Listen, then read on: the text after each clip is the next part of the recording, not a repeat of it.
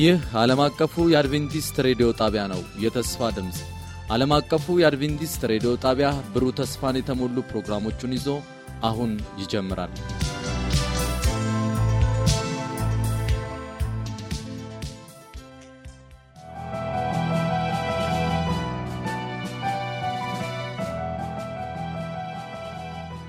በጌታ የተወደዳችሁና የተከበራችሁ ተመልካቾቻችን እንደምሰነበታችሁልን።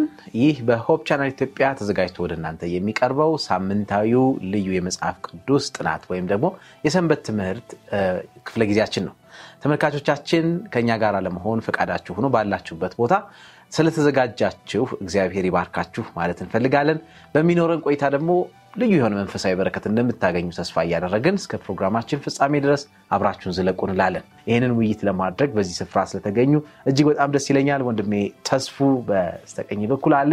እሱ የትግርኛ ፕሮግራም አዘጋጅ እንደዚሁም ደግሞ አገልጋይ ሆኖ እያገለገለ የሚገኝ ወንድማችን ነው። ተስፉ እንኳን ደህና መጣ። እግዚአብሔር ይባርክ። እንደዚሁም ደግሞ ወንድሜ ጥላሁን በአማርኛ ክፍል በተለየ ሁኔታ በማዘጋጀት ፕሮግራሞችን እንደዚሁም ደግሞ በ editing እያገለገለ ይገኛል። ካሜራ ላይም ከጀርባ ሁልጊዜ የማይጠፋ ወንድማችን ነው። ጥሌ እንኳን ደህና መጣ። እግዚአብሔር ይባርክ። ዛሬ እንግዲህ ከጀርባ ወደፊት መጣ። እግዚአብሔር ይባርክ።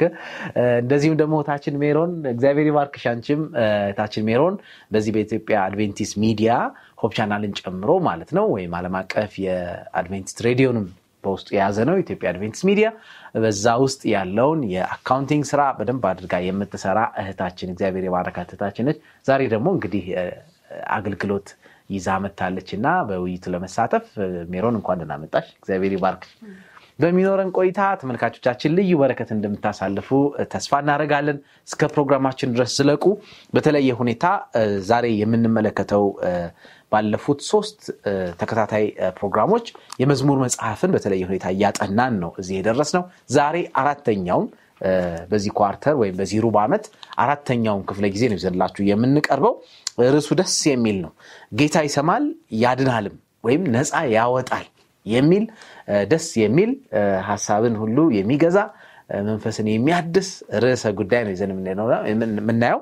እስከ ፕሮግራማችን ፍጻሜ ድረስ አብራችሁን ዝለቁ ስንላችሁ ፕሮግራማችን የምንጀምረው በጸሎት ነው። ከዛ በፊት ደግሞ በተለየ ሁኔታ የዛሬውን መታሰቢያ ጥቅስ በማንበብ ይሆናል። ከዛ በኋላ ጸሎት አድርገን ቀጥታ ወደ ውይይቱ ነው የምንሄደው። ጥቅሱን የሚያነብልን ወንድማችን ጥላሁን ይሆናል። ጥላሁን እንዲያነብልን እንጋብዘዋለሁ። ከዛ ጥቅሱን ከተነበበ በኋላ ደግሞ የእግዚአብሔር መንፈስ እንዲመራን ወንድማችን ተስፉ ጸሎት ያደርግልንና ከዛ ወደ ያዝናቸው ርዕሰ ጉዳዮች እንገባለን። የጌታ ጸጋ ከሁላችንም ጋር ይሁን። እግዚአብሔር ይባርካችሁ። እሺ፣ የመታሰቢያ ጥቅሱ መዝሙር 34 ቁጥር 17 ላይ ይገኛል። በጌታ ስም አነበዋለሁ። ጻድቃን ጮኹ፣ እግዚአብሔርም ሰማቸው፣ ከመከራቸውም ሁሉ አዳናቸው ይላል። እግዚአብሔር አምላክ እንደ ወትሮ ሁሉ ዛሬም ከኛ ጋር ስለምትሆን እናመሰግናለን። እግዚአብሔር አምላካችን ይህንን ቃል ስንከፍት ጌታችንና አምላካችን አንተ እንድታበራልን አንተ እንድትገልጽልን መንፈስ ቅዱስ ደግሞ ከኛ ጋር ሆኖ የምንነጋገረውን ቃል እንዲሰጠን እንጸልያለን። ስለምትረዳን ከኛ ጋር ስለምትሆን እናመሰግናለን። በጌታ በኢየሱስ ስም አሜን። እግዚአብሔር ይባርካችሁ። ተመልካቾቻችን እንግዲህ ቀደም ሲል እንዳልኩት ጌታ ይሰማል ያድናልም ነፃ ያወጣል የሚል ሀሳብ ነው ይዘን የምንወያየው እና ምናልባት እጃችሁ ላይ ሰንበት ትምህርቱ ያላችሁ ከፍታችሁ ከኛ ጋር የምትከታተሉ ያ ደግሞ ከሌላችሁ መጽሐፍ ቅዱሳችሁን ይዛችሁ አብራችሁ እንድናጠና የእግዚአብሔርን ሀሳብ በዚህ ጥናት ውስጥ እንድናገኝ እንጋብዛችኋለን። መግቢያው ላይ የአሁኑ ሰንበት ትምህርት መጽሐፋችን ወይም የምናጠናው መምሪያችን ላይ መግቢያው ላይ ያስቀመጠው ሀሳብን ባነብ ደስ ይለኛል። ምንድነው የሚለው? እንደው አጽናፈ ዓለምን የፈጠረውና ደግፎ ያቆመው ሉዓላዊ ጌታ ከህዝቡ ጋር ግንኙነት የመፍጠርና የመደገፍ ተነሳሽነትን የሚወስድ የግል አምላክ እንደሆነ አድርጎ ራሱን የሚገልጥ አምላክ የመሆኑ እውነት መዝሙረ ዳዊት በተደጋጋሚ ገልጿል ወይም ደግሞ ይገልጸዋል የሚል ነው። እና ባለፉት ሶስት ተከታታይ ጥናቶች እንግዲህ ያነሳ ነው ሀሳብ በመዝሙረ ዳዊትን መጽሐፉን ስናጠና የተነሳው ነገር ቢኖር እግዚአብሔር ሉዓላዊ እንደሆነ ገዢ እንደሆነ የነገሰ እንደሆነ ባለፈው ሳምንትም ስናይ ነበር። እና የሚገርመው ደግሞ ከህዝቡ ጋር ከልጆቹ ጋር የመገናኘትን ነገር ደግሞ ተነሳሽነቱን ቅድሚያውን የወሰዱ ደግሞ እሱ እንደሆነ የሚያሳይ ነው። ምንም እንኳ እግዚአብሔር ዙፋኑ በሰማይ ቢሆንም በደመናት ተከቦ ያለ አምላክ ቢሆንም እስቲል አሁንም ከህዝቡ ጋርና ከልጆቹ ጋር ለመገናኘት ቅርብ እንደሆነ የምናይበትን ክፍል ነው የሚያሳየው እና ይህንን የተስፋ ቃል ነው ዛሬ ይዘን የምንመለከተው እና ለጌታ ቅርብ ቅርበት ትክክለኛውን ምላሽ መስጠት ደግሞ በእርሱ የማመን ህይወትንና በለዛዙ መታዘዝ እንደሚያካትት ማስታወስ እንዲኖርብን ነው ዛሬ። እንግዲህ ወደዚህ የመጣ ነው። ጠቅለል ስናደርገው ሀሳቡ እያ ነው። እግዚአብሔር ቅርብ ነው። እኛ ደግሞ ለዛ ቅርበቱ ደግሞ ትክክለኛው ምላሽ በመስጠት ከእግዚአብሔር ጋር ያለንን ግንኙነት እንድናስተካክል እንድንቃኝ የሚያሳስበን የውይይት ክፍለ ጊዜ ነው የሚለው እና በዚህ ውይይታችን ምናልባት ከምናነሳቸው ነገሮች መካከል የእግዚአብሔር ቅርበት ስንል ባለመዝሙሩ በተለይ አካሌ ከአንተ እንዳልተሰወረ ብሎ የተናገረበት አንዱ ንዑስ ርዕሳችን እሱ ነው እና ባለፈው ሳምንት ላይ አንስተን ነበረ። እግዚአብሔር ፊት የተሰወረ ነገር የለንም ምን ያህል ነው የሚለውን የምንመለከትበት የእግዚአብሔር የእንክብካቤው ደግሞ ማረጋገጫ ምን እንደሆነ ጌታ በመከራችን ጊዜ ደግሞ ምን ያህል መሸሸጊያ እንደሆነ ባለመዝሙሩ በመዝሙሩ የገለጻቸው በመዝሙር መጽሐፍ ላይ የተገለጹትን ሀሳቦች እናያለን። እና እግዚአብሔር እንደዛም ብቻም ሳይሆን ደግሞ ተከላካይና ነፃ አውጪ እንደሆነ ደግሞ የምናይበት ክፍልም አለ። በተለየ ሁኔታ ደግሞ በተምሳሌት ደግሞ ከቤተ መቅደሱ ጋር በተገናኘ ደግሞ እግዚአብሔር ምን ያህል ሊረዳን ዝግጁ እንደሆነ ረዳትነቱን የምናይበት ክፍልን የምናይበት ልዩ የውይይት ክፍለ ጊዜ ነው የሚኖረና ርዕሱን ደግሜ ብለው ደስ ይለኛል። ጌታ ይሰማል ያድናልም ወይም ነፃ ያወጣል የሚል ሀሳብ ነው ይዘን ውይይት የምናደርገውና እንደው ወደ መጀመሪያው ሀሳብ ስንሄድ ለእህቴ ሜሮን ለማንሳት የምፈልገው ሀሳብ ምንድን ነው ባለመዝሙሩ እግዚአብሔር እስከምን ድረስ እንደሚያውቀው ነው የገለጸው። ቅድም ጠቀስ አድርጌዋለሁ። እንደው እስከምን? ጥልቀቱ እስከምን ያክል ነው? ይህ ደግሞ የእግዚአብሔር ባህሪ ደስታን ወይስ ፍርሃትን በውስጣችን ያጭራል? እግዚአብሔር ምን ያህል ነው እኛን የሚያቀር ወይም ቅርበቱ ማለት ነው። ያ ደግሞ ቅርበትን ስናይ በውስጣችን ደስታን ወይ ስሜትን ማን ፍርሃትን ነው የሚፈጥረው የሚለውን እስቲ ሀሳብ በማየት ውይይታችን ብንጀምር ደስ ይለኛል። ሜሪ አመሰግናለሁ። ይሄ የእሁዱ ክፍል ላይ የምናገኘው ይሆናል። ርዕሱም ደግሞ አካሌ ካንተ አልተሰወረም ነው የሚለው እና መዝሙረኛው ይሄንን ሲናገር የእግዚአብሔር እኛን የማወቅ ሁኔታ በጣም የሚደንቅ ነው። ማንም ሰው በዛ መልኩም ማንንም ሰው ሊያውቅ የማይችልበት መንገድ ስለሆነ ማለት ነው እና የሰንበት ትምህርታችን መግቢያ ላይ እንደውም አንድ እንደ ምሳሌ አድርጎ ያስቀምጣል። አንድ ሰው መረዳት ፈልገው አንድን ሰው መረዳት ፈልገው ነገር ግን አቅማቶ ያውቃሉ ብሎ ጥያቄ ይጠይቃል ማለት ነው። እና አንዳንዴ ጓደኞቻችንም ሊሆኑ ይችላሉ። በተቸገሩ ጊዜ የሆነ ችግር ባጋጠማቸው ሰዓት እነሱን መረዳት እንፈልግ ይሆናል። ግን ደግሞ በጥልቀት ያንን ሰው መረዳት የማንችልበት ሁኔታ ሊኖር ይችላል እና እንዲሁም በተመሳሳይ ሁኔታ ደግሞ አንዳንዴ ሰዎች እኛን እንዲረዱ የምንፈልግበት ጊዜ የሚኖርበት ጊዜም አለ።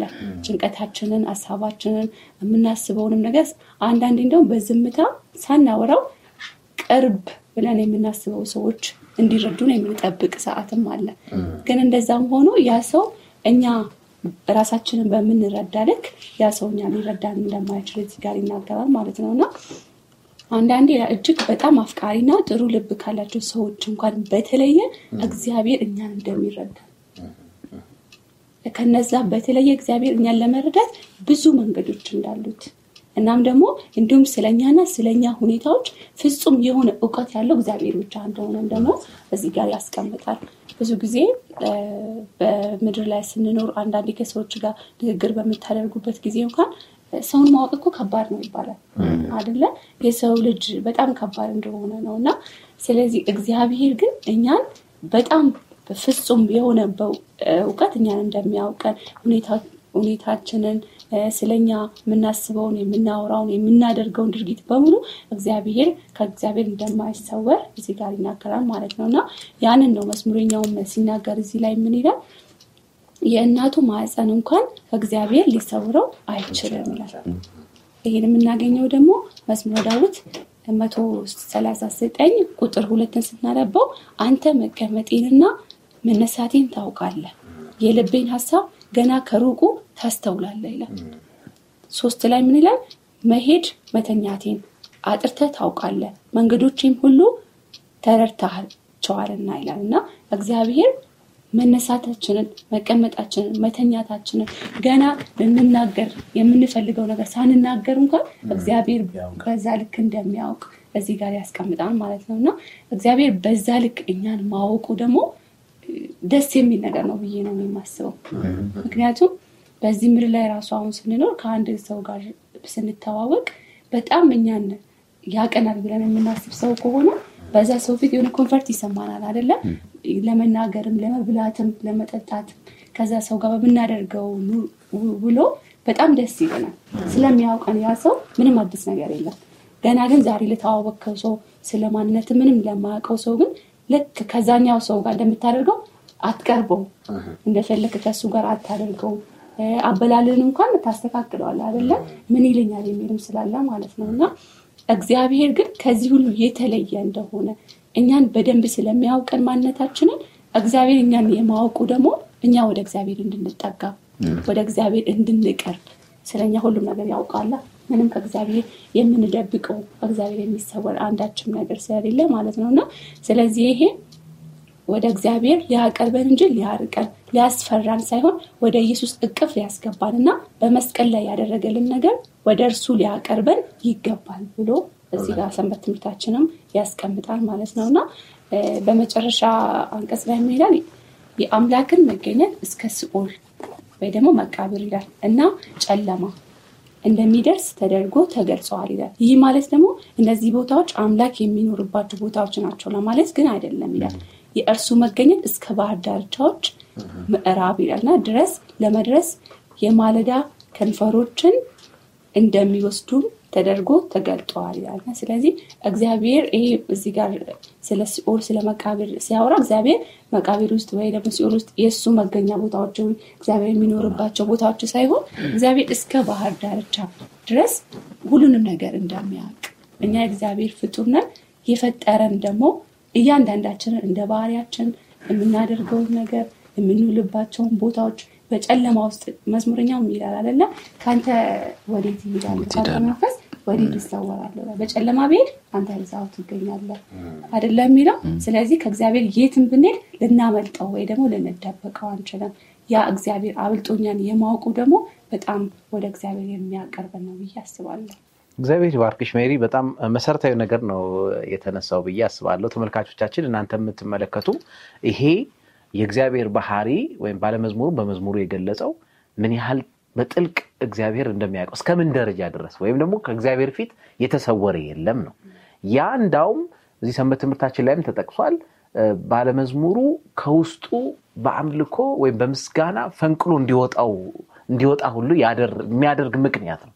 እግዚአብሔር ምክንያቱም እግዚአብሔር እንደሌላ በእርግጥ አንድ ሰው ውስጥ ያለውን ነገር ሲያውቅ እኮ ያ ሰው ማንነት ይወስነዋል። የሚያስፈራህም የማያስፈራህም ደግሞ። እንደ እግዚአብሔር ያለ አፍቃሪ አምላክ ሲሆን ግን እንዳልሽው comfort ወይም ደግሞ ምቾት ይሰማል። ለምን? ድካሜን ያውቃል ጥንካሬን ያውቃል። ስለዚህ በየት እንዴት አድርጎ እንደሚመራ ማወቁ እጅግ በጣም የሚያስደስት እና ለምስጋና ምክንያት የሆነ ነው እና ፍርሃትን ሳይሆን ደስታ እንዲፈጥርልህ ያርጋል ለምን?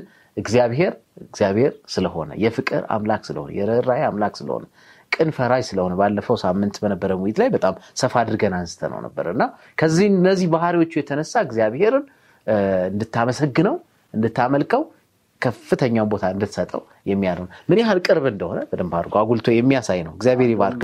እዚህ ላይ ያለመሸማቀቅ ወደ እግዚአብሔር የመቅረብን እድል ይሰጠናል ምክንያቱም ያቀናል ይረዳናል ብለን ከሰዎችን እኛ እንዲረዱን ብዙ ነገር እንጥራለን እናወራለን እናገረ ያም ሆኖ ላይረዱን ይችላሉ።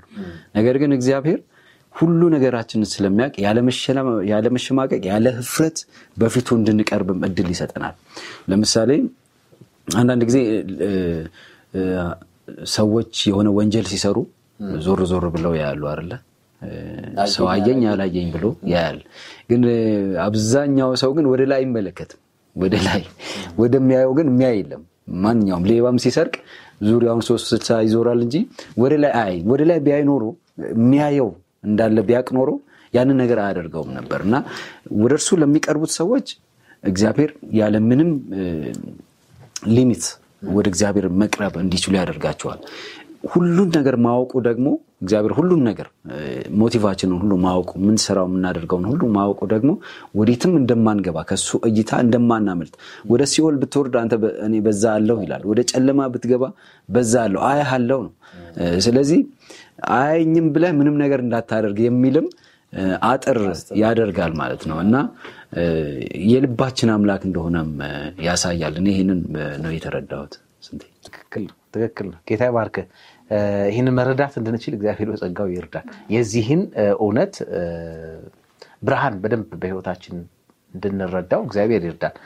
ለልብም እረፍት የሚሰጥ ነው ብዬ አስባለሁ እና ለአምልኮና ባለመዝሙሩ እንዳደረገው ደግሞ በእግዚአብሔር ፊት በምስጋና ለመውጣትም ምክንያት የሚሆን ነገር ነው እና ይሄ ትልቅ ተስፋን የሚሰጥ ነው። ስለዚህ እግዚአብሔር የተመሰገነ ይሁን።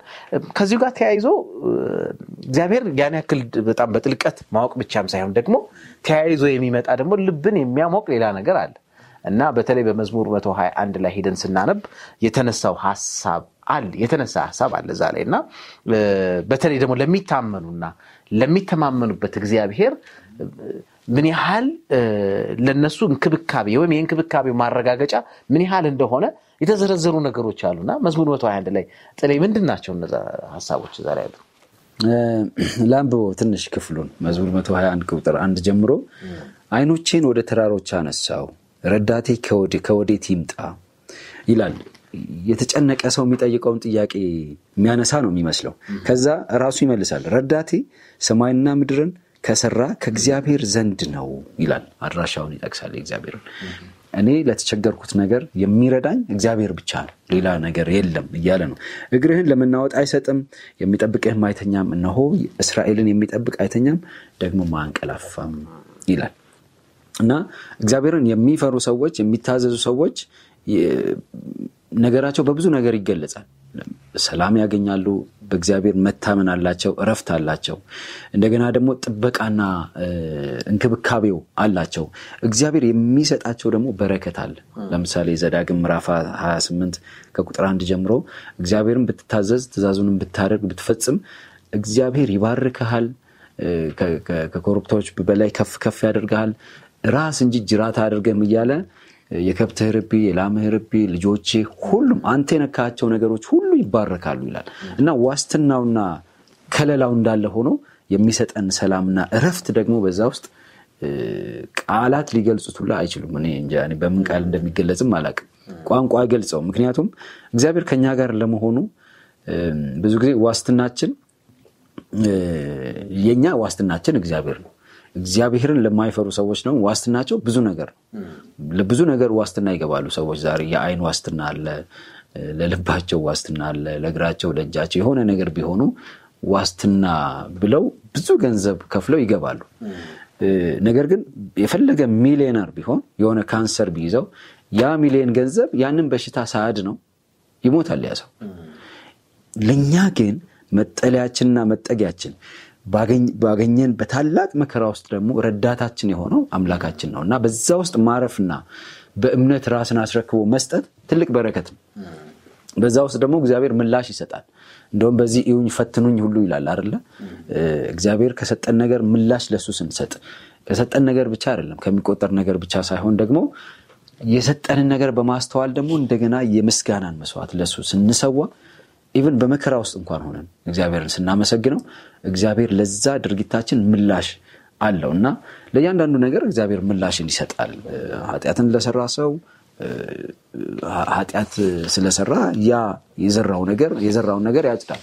እምነትን ደግሞ በውስጡ ያለ ሰው ደግሞ ያንን እምነት ነው የሚያጭደው እና ያንን ምላሽ እንድናገኝ ነው እግዚአብሔር የሚፈልገው እና ቅድምም ተነስቷል እህቴና አንተም አንስተዋል። እግዚአብሔር ለእያንዳንዱ ነገር ምላሽ ሰጪ አምላክ ነው።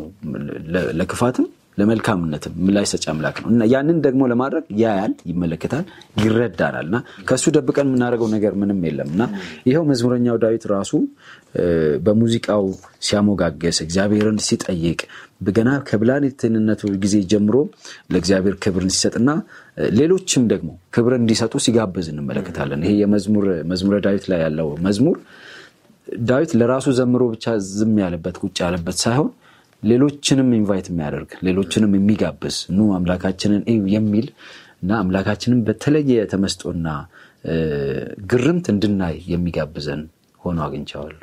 እግዚአብሔር ይባርክህ ጥሌ። በጣም ጥሩ አድርገን ያስቀመጥ ከዚህ መዝሙር 121 ላይ ተመልካቾቻችን እናንተ ሄዳችሁ እንድታነቡት እንጋብዛችኋለን።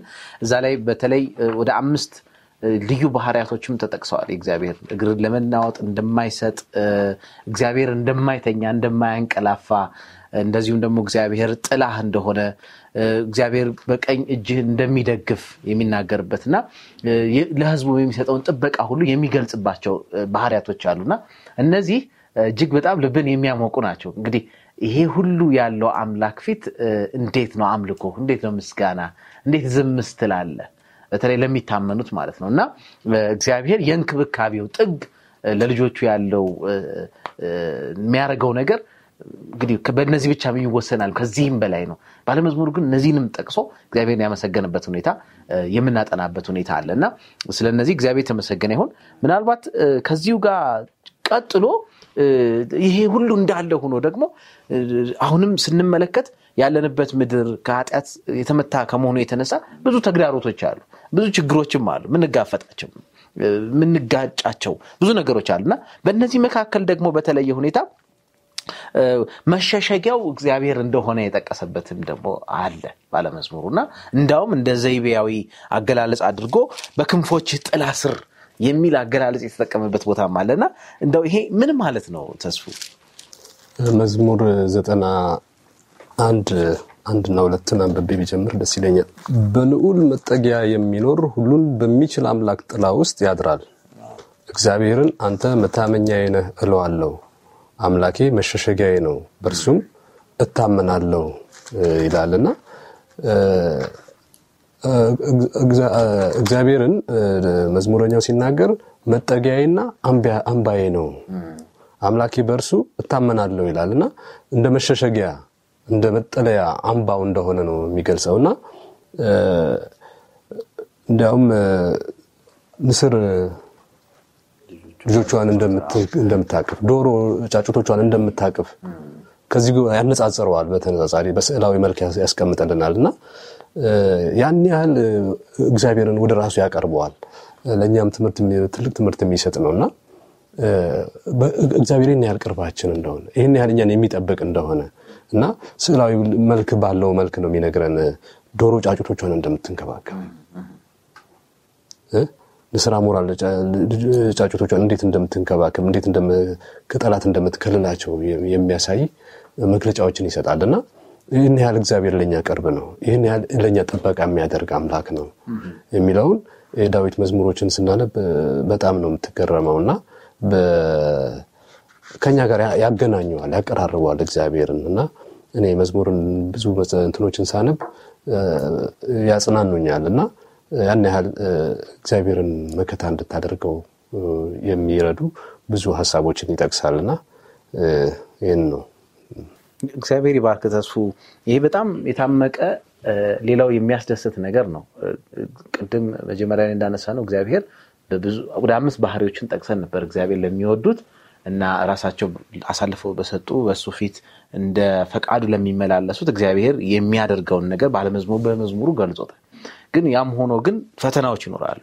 በጣም አንዳንድ ጊዜ ከባድ የሚሆኑ ይህን ልወጣ አልችልም። በዛን ጊዜ እንኳ እግዚአብሔር መሸሸጊያው እንደሆነ ባለመዝሙሩ ይናገራል። እንዳውም ተምሳሌ አገላለጹ እንዳልከው ንስር በክንፎቹ ልጆቿን protect እንደምትጠብቅ ጫጩቶቿን ንስር ወይም ደግሞ የጭልፊት አሞራ እንዳይወስድ ልጆቿን እንዴት አድርጋ በክንፎቿ ስራ አድርጋ እንደምታሞቅ ዶሮ የተገለጸበት ሁኔታ አለና ይሄ ዛሬ የመጽናናት ምክንያታችን የመቆም ምክንያታችን እግዚአብሔር የማምለክ ምክንያታችን እንደሚሆን አጽንኦት ሰጥቶ የሚናገርበት ነው እና እንደውም እዚህ ሰንበት ትምህርቱ ላይ ምን ይላል? በተለይ ጥላ የሚል የሚገልጸው ነገር ጥላ ጥላን የፈለገ ሰው ያውቀዋል። አንዳንድ ጊዜ በጣም ከባድ ፀሐይ በሆነበት መጠለያ አተህ በምትቸገርበት ጊዜ ምን ያህል ጥላ ስታገኝ ምን ያህል እረፍት እንደሚሰጥህ ማለት ነው። ምናልባት ለብዙዎቻችን ይሄ ላይገባ ይችላል። ግን እንደዚህ አይነት ሀሩር ውስጥ ወይም ደግሞ ከፍተኛ ችግር ውስጥ የገጠሟቸው ሰዎች ምንነቱ ይገባቸዋል ብዬ አስባለሁ እና ልክ እንደዛ አይነት መሸሸጊያ እንደሆነ የሚናገርበት ክፍል ነው። ተመልካቾቻችን እንግዲህ ውይይት እያደረግን የምንገኘው በሆፕ ቻናል ኢትዮጵያ ላይ የተዘጋጅቶ እናንተ የሚቀርበውን የሰንበት ትምህርት ልዩ የውይይት ጊዜ ነው እየተከታተላችሁ የምትገኙት። እንግዲህ በመዝሙረ ዳዊት ላይ የምናደርገውን ጥናት አራተኛውን ክፍል ጌታ ይሰማል ያድናልም ነፃም ያወጣል በሚል ባለመዝሙሩ የገለጸውን የእግዚአብሔር ሉዓላዊነት የእግዚአብሔር ቅርብነት የገለጸባቸውን ሀሳቦች እያነሳን ውይይት እያደረግን ነው የምንገኘውና እስካሁን አብራችሁን ስለቆያችሁ እግዚአብሔር ይባርካችሁ። አሁንም ውይይታችን እንቀጥላልና አላበቃንም፣ ግን ላፍታ ቆይታ አድርገን እንመለሳለን። ስንመለስ የምናነሳቸው ሀሳቦች አይደሉም አሉ የምናነሳቸው ሀሳቦች አሉ። ቀሪ ሀሳቦች ሁሉንም አልጨረስንም እና እስከ ፕሮግራማችን ፍጻሜ ድረስ አብራችሁን ዝለቆያል። በዚሁ ወደ ረፍት እንሄዳለን ግን እናንተ ባላችሁበት ቦታ ሆናችሁ አስተያየት ጥቆማ ካላችሁ ጻፉልን፣ ደውሉልን። ለዛ ምላሽ ለመስጠት እኛ ደግሞ በዝግጅት እንጠብቃችኋለን። ይህን ስለምታደርጉ እግዚአብሔር ይባርካችሁ። እግዚአብሔር ከሁላችንም ጋር ይሁን።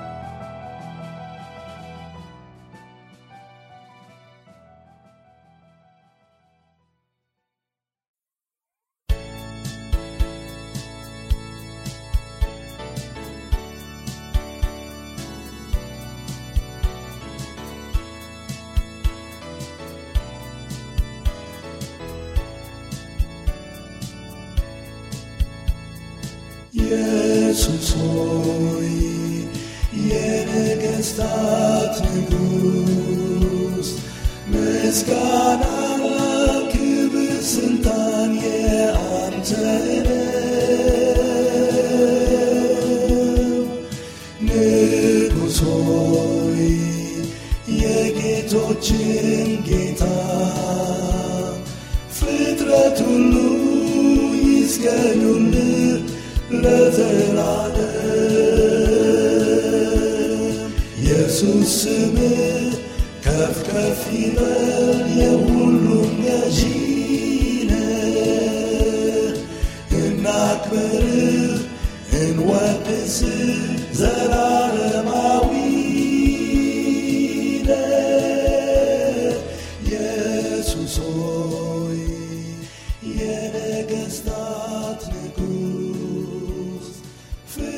dulu iska gönlüm lezer